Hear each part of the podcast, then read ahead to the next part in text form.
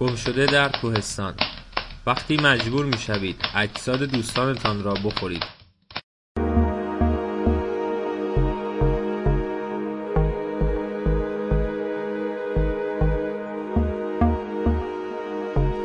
این هفتمین قسمت از سری پادکست های ورزشیان روی سکه با داستان های شنیدنی از گوشه‌کنار دنیا طی سالهای اخیره که روی وبسایت طرفداری منتشر میشه، ولی روی اپلیکیشن های پادکست مثل شنوتو، ناملیک، آیتونز و کست باکس هم میتونید دنبالش بگردید و بشنویدش.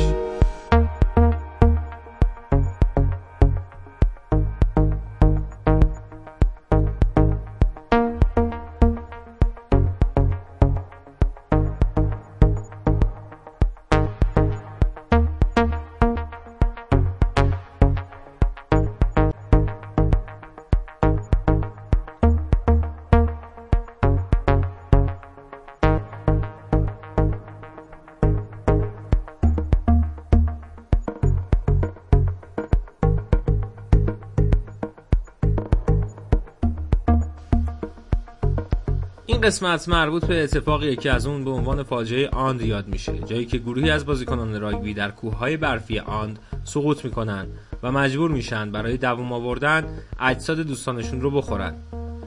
منابع ما برای این قسمت از پادکست آن روی سکه، یادداشت‌های منتشر شده در ایندیپندنت و گاردین و البته یک یادداشت چند قسمتی در طرفداری ترجمه علی اختریه که لینکش رو در هر جایی که پادکست رو میشنوید قرار میدیم. این پادکست رو من محمد حسین کریمی پناه براتون روایت میکنم. مهدی جوانی متن رو ویراست و آماده کرده و حسین خسروی مسئول طراحی پوستر پادکست بوده. خب با این توضیحات اولیه بریم سراغ داستان و ببینیم برای روبرتو و دوستانش چه اتفاقی افتاده.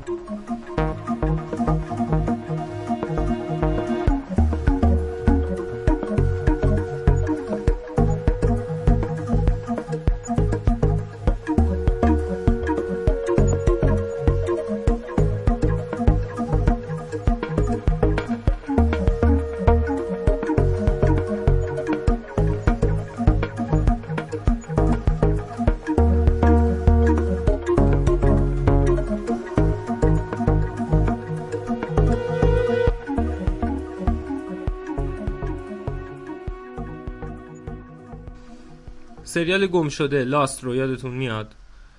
درباره هواپیمایی که در جزیره دور افتاده سقوط میکنه. داستانی که امروز میخوایم روایت کنیم داستان واقعی همون فیلمه. جزیره رو رو کوههای آند در نظر بگیرید و به جای شخصیت‌های داستان بازیکنان تیم راگبی از اروگوئه رو بذارید. اونها در دوراهی سختی قرار میگیرن. مرگ سخت و مشقتبار یا خوردن بدن دوستانشون. داستان از این قراره که بازیکنان این تیم راگبی همراه با خانواده و برخی از دوستانشون در روز سیزده اکتبر هزار و نهصد و هفتاد و دو سوار بر پرواز شماره پانصد و هفتاد و یک نیروی هوایی اروگوئه میشن تا به شیلی سفر کنن و با تیمی از این کشور مسابقه بدن. داستان اونها در منطقه‌ای که امروز به عنوان دره اشک‌ها میشناسیم. داستانی عجیب و ناراحت کننده، داستانی که به فاجعه آند مشهور شد و منبع کتاب‌ها و فیلم‌های پرفروشی شد. بیشتر سرنشینان بلافاصله بعد از سقوط هواپیما کشته شدند و بخش زیادی دیگه‌ای تسلیم سرما، زخم‌ها و گرسنگی. حدود هشت نفر هم بعد از سقوط بهمن جان خودشون را از دست دادند تا در نهایت شانزده نفر از سرنشینان پرواز پانصد و هفتاد و یک زنده موندند و در بیست و سوم دسامبر هزار و نهصد و هفتاد و دو یعنی دو ماه و ده روز بعد از حادثه نجات پیدا کردند. بازماندگان غذای کمی داشتند و خبری از منبع حرارتی نبود و در ارتفاع سه هزار و ششصد متری قرار گرفته بودند. بعد از مدتی ماموران ارتش و امداد از نجات اونها ناامید شدند و از جستجو دست کشیدند. در حالی که خبر نداشتند افرادی هنوز زنده موندند. حتما میپرسید چطور؟ با آدمخواری.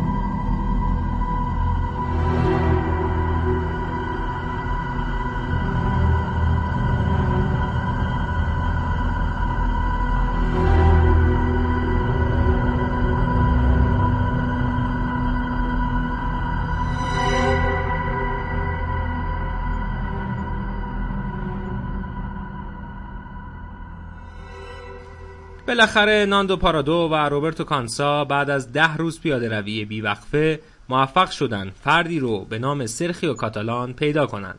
باربری بومی که به بازماندگان غذا داد و به مسئولین گفت هنوز افرادی زنده موندن و به کمک نیاز دارن. هواپیما از مونته‌ویدئو بلند میشه تا به سانتیاگو بره. به دلیل آب و هوای نامناسب مجبور به توقف در راه میشن و نمیتونن مسیر مستقیمی رو از مبدأ به مقصد طی کنن. خلبان که دید زیادی نداره اشتباه عجیب مرتکب میشه و فکر میکنه به سانتیاگو رسیدن، ولی در شرایطی کاملا برعکس در آستانه برخورد با کوه‌ها قرار میگیرن.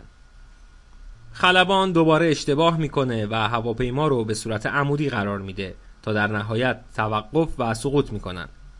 بعد از برخورد با کوه سوراخ عظیمی در بدن ایجاد میشه. نهایتاً هواپیما در همین نقطه سقوط میکنه. دوازده نفر از سرنشینان پرواز بلافاصله بعد از سقوط کشته میشن و تا صبح فردا شمار قربانیان به هفده نفر میرسه.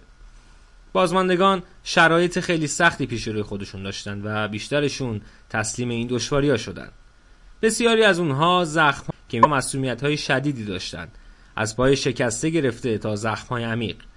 لوازم کافی هم نداشتن، لوازمی مثل عینک دودی یا لباس‌های گرم و تجهیزات پزشکی که میتونست اونها رو از مرگ نجات بده. گروه‌های تجسس از سه کشور برای پیدا کردن لاشه هواپیما بسیج میشن. بزرگترین مشکل سر راه گروه‌های تجسس رنگ سفید هواپیماست. موضوعی که باعث میشه جستجوگران نتونن با استفاده از هواپیما یا هلیکوپتر بازماندگان رو پیدا کنن، چون هواپیما هم رنگ برف هاست و خب مشخصه که این موضوع همه چی رو خیلی خیلی سخت‌تر میکنه. بازماندگان تلاش میکنن و با چوب یا حتی با رژ لب روی سقف هواپیما پیغام کمک خواهی یا همون اس او اس رو بنویسن. متاسفانه به اندازه کافی رژ لب نداشتن و نتونستن علامت بزرگی روی بدن بکشن. رادیویی ترانزیستوری در هواپیما پیدا کردن و خلق شدن ادامه جستجوها رو با همین رادیو شنیدن. پیرس پائولو در کتاب داستان بازماندگان آند درباره این لحظه می نویسه: دور روی هارلی یکی از بازماندگان جمع شده بودیم تا اخبار رو بشنویم. تقریبا همه داشتیم گریه می کردیم، به جز پارادو که در سکوت به کوه ها نگاه می کرد. گوستاو و نیکولیخ از هواپیما بیرون اومد و قیافه بچه ها رو دید. فهمید باید اونها رو خبردار کنه و داد زد: هی پسرا، خبر خوبی براتون دارم. از رادیو شنیدم گروه تجسس کارش رو متوقف کرده. همه ساکت شدن. ناامیدی آحاتمون کرده بود. بچه ها گریه می کردن. این دیگه چه خبر خوبی بود. نیکولیخ پاسخ داد: چون الان خودمون میتونیم از اینجا بریم بیرون. شجاعت این پسر جلوی ناامیدی جمع رو می گرفت. بازماندگان خیلی زود متوجه میشن که غذای کافی برای زنده موندن ندارن. تنها ذخیره غذایشون کمی شکلات، اسنک و نوشیدنی. یک روز بعد از سقوط غذاها رو به قطعات بسیار کوچک تقسیم میکنن تا بتونن هرچه بیشتر زنده بمونن. همچنین تونستن یخها رو آب کنن و در بطری بریزن تا آب لازم برای نوشیدن داشته باشن. با این وجود غذاشون خیلی زود به آخر میرسه و در برف و یخ و کوهستان هم منبع غذایی خاصی وجود نداره. بالاخره اعضای گروه تصمیم خودشون رو میگیرن و شروع به خوردن گوشت رفقای مرده‌شون میکنن. این تصمیم اصلا راحت گرفته نمیشه، چون بیشتر مرحومین همکلاسی یا دوست صمیمی بازماندگان به حساب میان.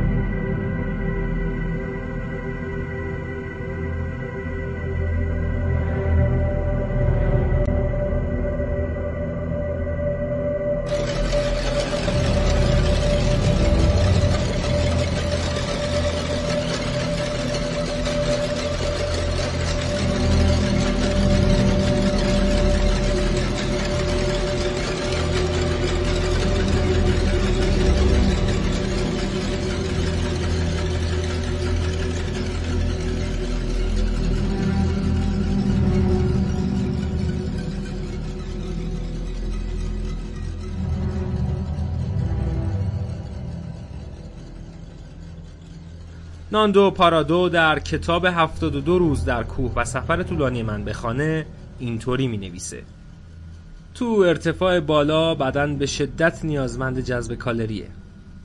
خیلی گرسنه بودیم، هیچ امیدی برای یافتن غذا نداشتیم. کم کم گرسنگیمون شدیدتر شد و تلاش داشتیم تا تقریبا هر چیزی رو بخوریم. بارها هواپیما رو گشتیم تا شاید لقمه غذا پیدا کنیم. تلاش کردیم چرم صندلی ها رو بخوریم، اما مواد شیمیایی درون اونها بیشتر برای ما ضرر داشت تا فایده. دوباره سعی کردیم تا کسن صندلی ها رو بخوریم، اما اونها هم غیر قابل هضم بودن. حتی میخواستیم لباس های تنمون رو بخوریم. اونجا هیچ چیزی به جز آلومینیوم، پلاستیک، یخ و سنگ نبود.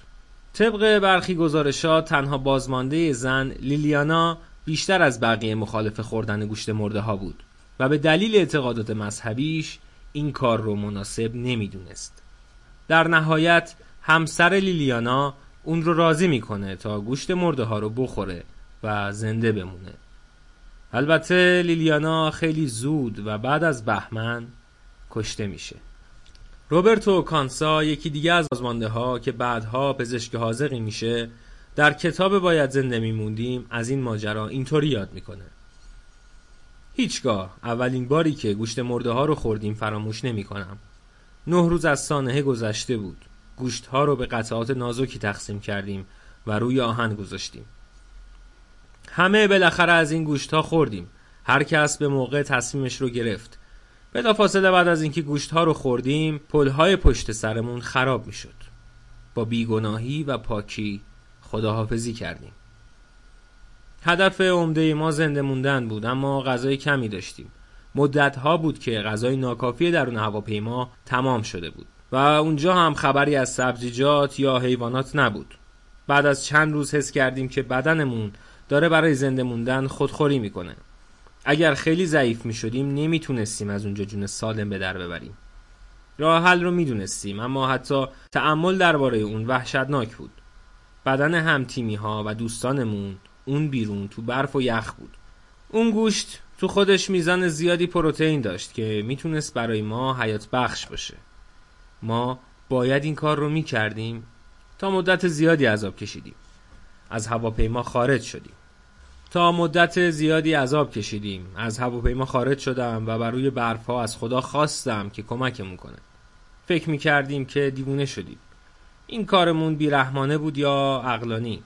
راستش رو بخواید ما محدودیت‌های ترس رو شکوندیم. هشت نفر بر اثر بهمن کشته میشن. بعد از ظهر روز بیست و نهم اکتبر بهمنی نیرومند بدنه هواپیما رو میپوشونه. سرنشینان سه روز در فضای هراس‌آور و محدود هواپیما سر میکنن. ناندو پارادو سوراخی تو برف ها ایجاد میکنه تا هوای تازه به هواپیما وارد بشه. روبرتو کانسا شب بعد از بهمن رو بدترین شب زندگیش میدونه و میگه: هیچ غذایی نداشتیم. حتی اجسادی که میخوردیمشون هم در حال تموم شدن بودن. همه منتظر بودن که کسی کاری بکنه یا کسی کاری نکنه و همه چیز به پایان برسه. خودم را آبدیده کردم تا کاری رو که لازمه انجام بدم. خوردن یکی از اجساد تازه کاری بود که در بدترین کابوس هام هم تصورش رو نمی کردم. بیش از پیش سیاه رو شد.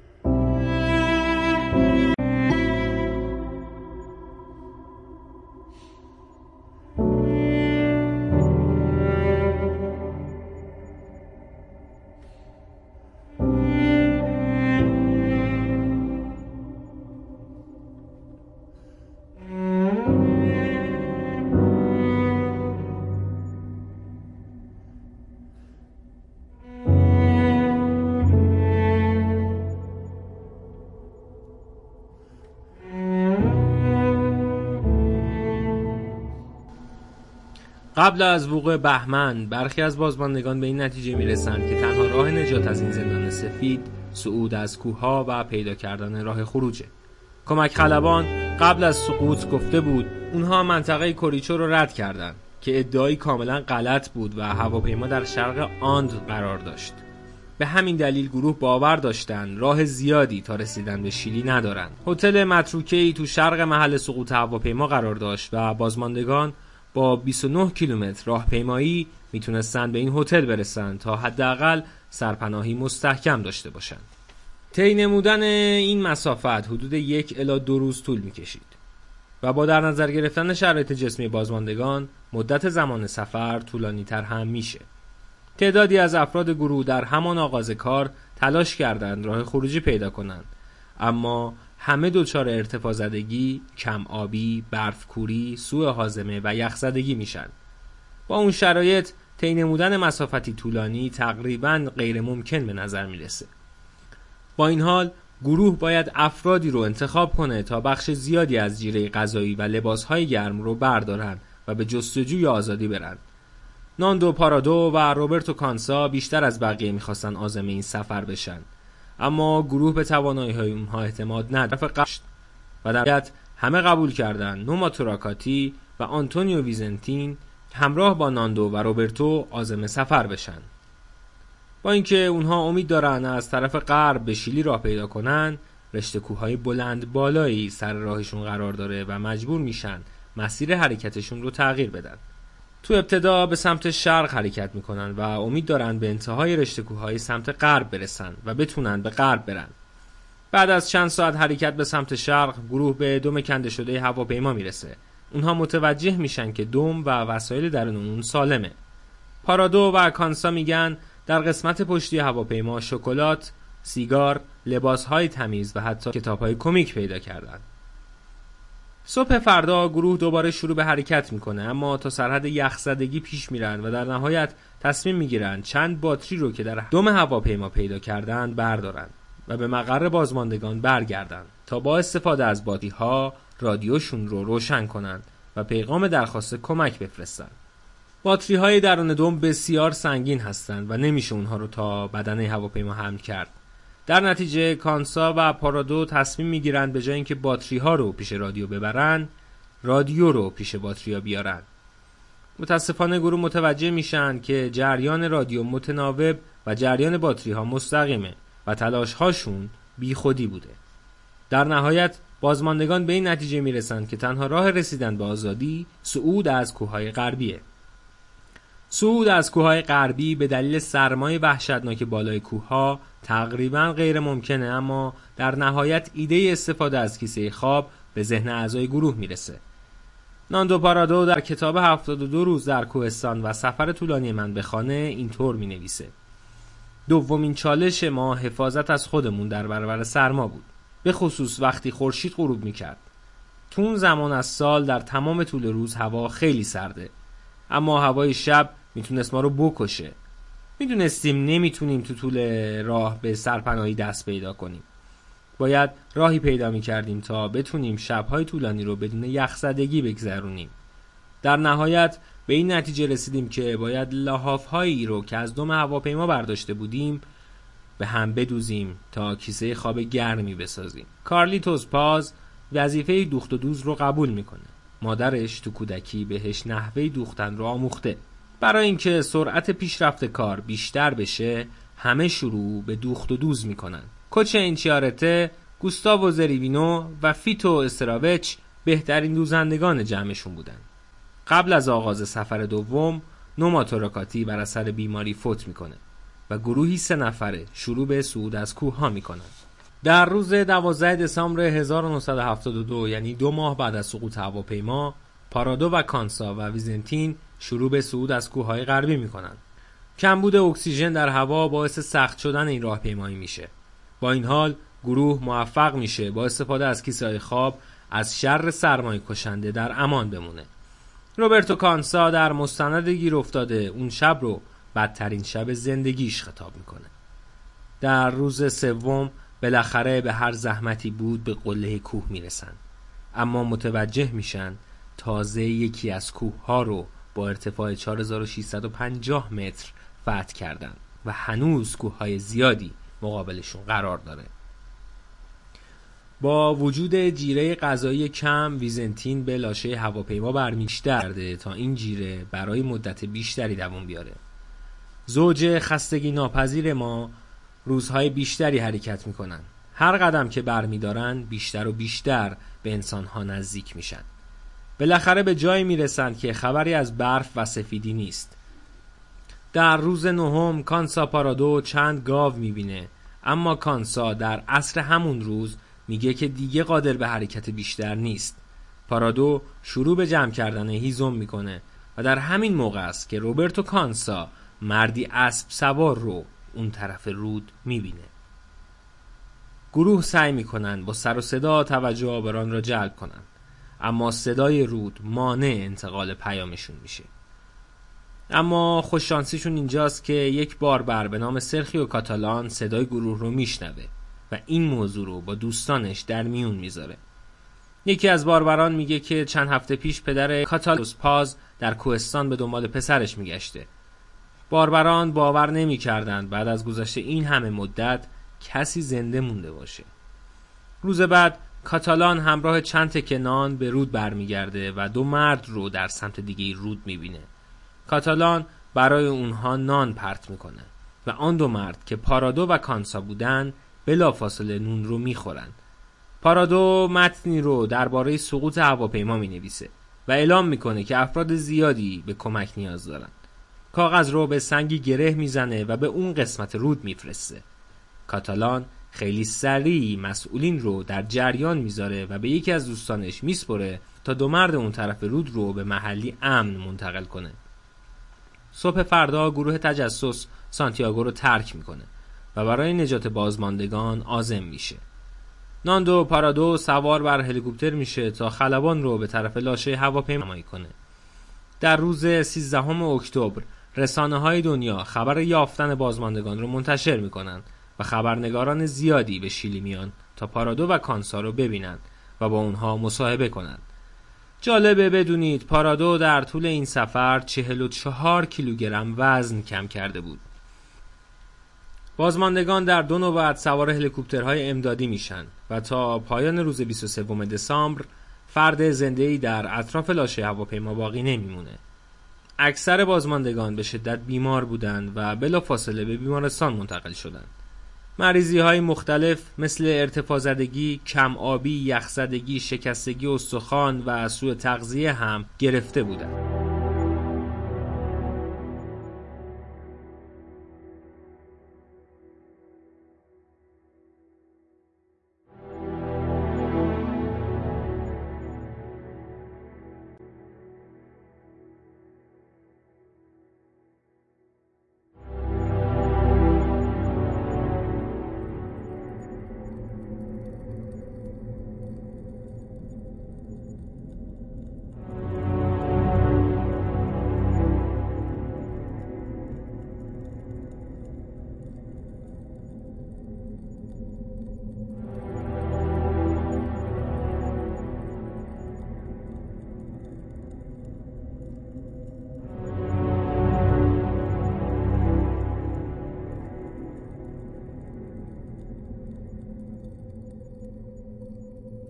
اولین کتاب درباره این ماجرا به نام زنده ماندن در سال هزار و نهصد و هفتاد و سه توسط کلی بلیر نوشته شد که یک سال بعد پیرس پاولو کتاب دیگه‌ای به نام زنده داستان بازماندگان آند نوشت.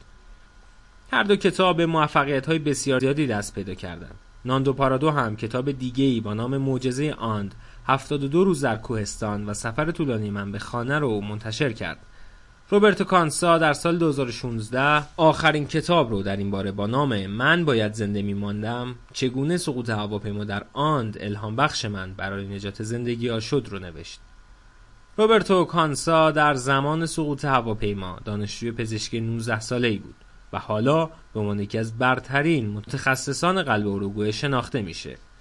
از جمله منابع ما در پادکست آن روی سکه مصاحبه مفصل دکتر کانسا با نشنال جیوگرافی هستش که از داستان شگفت آورش میگه. وقتی از سقوطش به کوههای آند در نوزده سالگی ازش میپرسن اینطور توضیح میده که لحظه ناگهانی بود.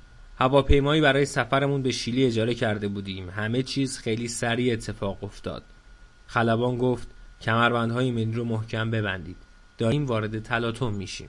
از هیچ چیز خبر نداشتیم. تو هواپیما میچرخیدیم، ماچو بازی میکردیم، حتی با هم شعر میخوندیم که یک هو یکی از بچه ها از پنجره بیرون رو نگاه کرد و گفت هواپیما خیلی به کوه نزدیک نیست؟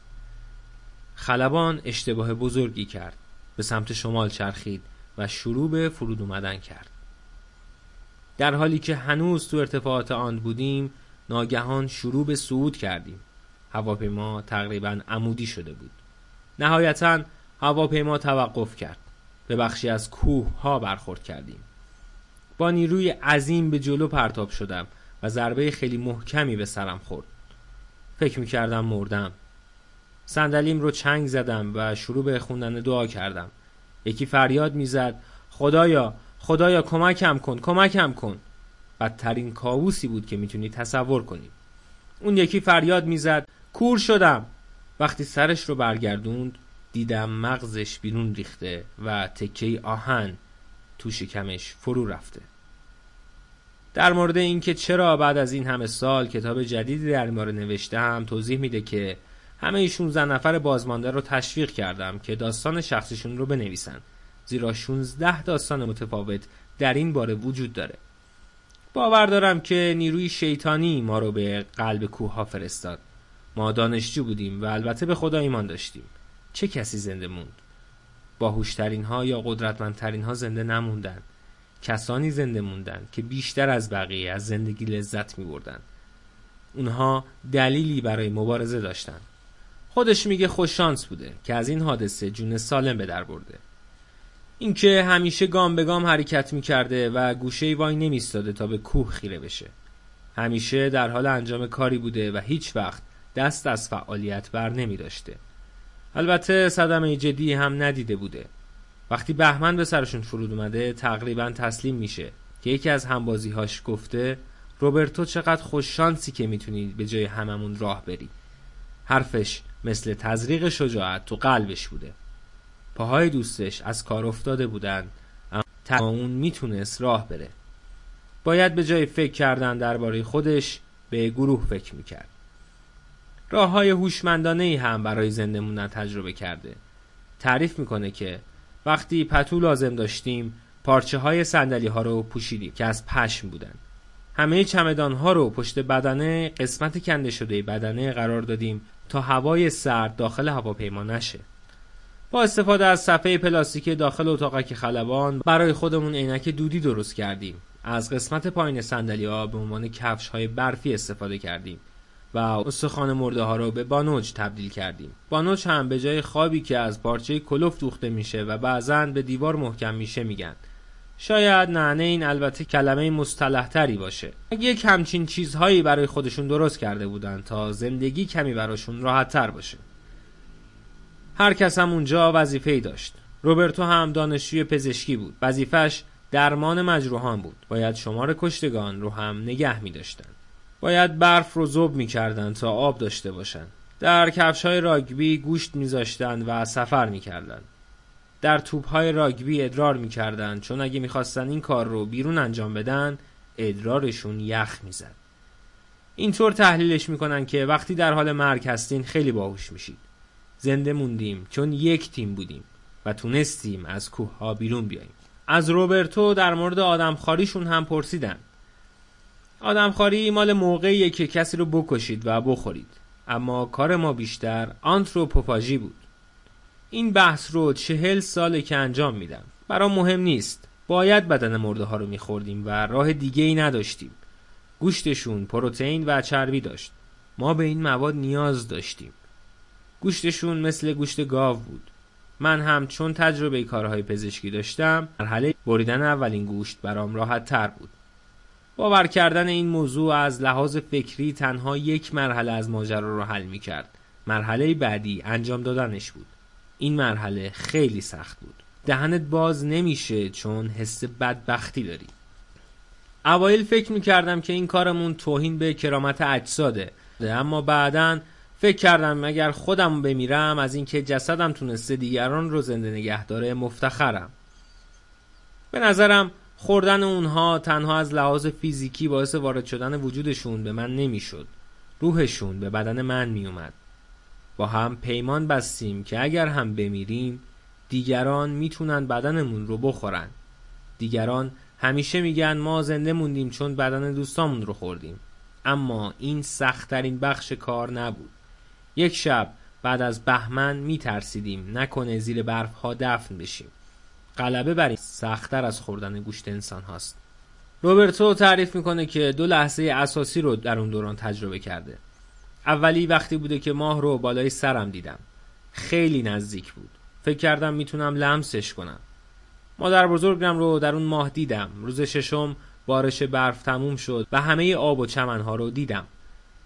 مثل یک هتل پنج ستاره بود، هر چقدر دلمون میخواست میتونستیم آب بنوشیم. یک مارمولک به من خیره شده بود، انگار داشت میگفت اینجا چی کار داری؟ چرا نمردی؟ روبرتو میگه هنوزم با بازماندگان و خانواده قربانیان در ارتباطه. اولین کاری که بعد از رسیدن به اروگوئه کردم دیدن والدین قربانیان بود. حس میکردم وظیفه دارم که به اونها بگم چه شده. براشون مهم نبود که بدن فرزندانشون رو خوردیم، برای اونها زندگی مهمتر بود. نامه های دوستانم رو به مادرانشون دادیم و بهشون گفتیم حمایت دوستانمون برامون چقدر مهم بود.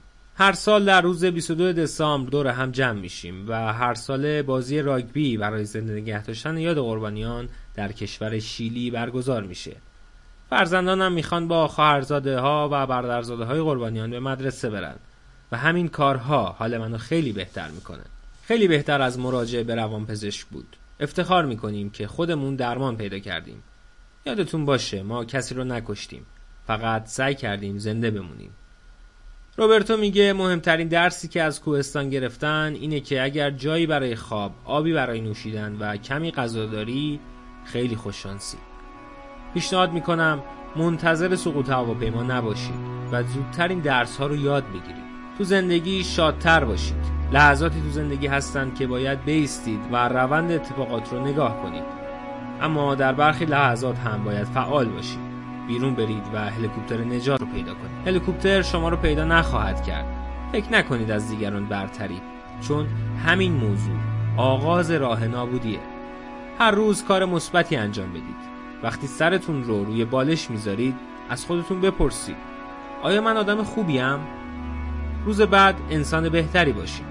هر روز به آینده بنگرید و از خدا تشکر کنید که زنده اید. هیچ روزی مثل دیروز نیست. هر روز ماجراجویی جدیدیه، نبرد جدیدیه، نبردی برای زنده موندن.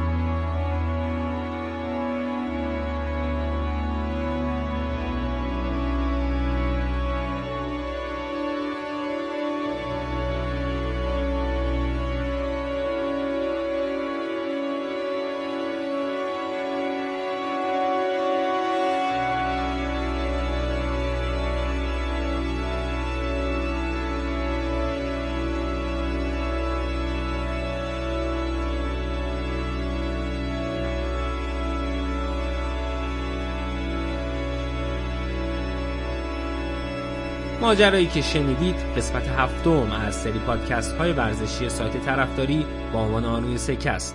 پادکست رو من محمد حسین کریمی پناه براتون روایت کردم و مهدی جوانی و حسین خسروی ویراست متن و طراحی پوستر رو انجام دادن که امیدواریم از شنیدنش لذت برده باشید و این و بقیه اپیزودهای ما رو به دوستانتون معرفی کنید.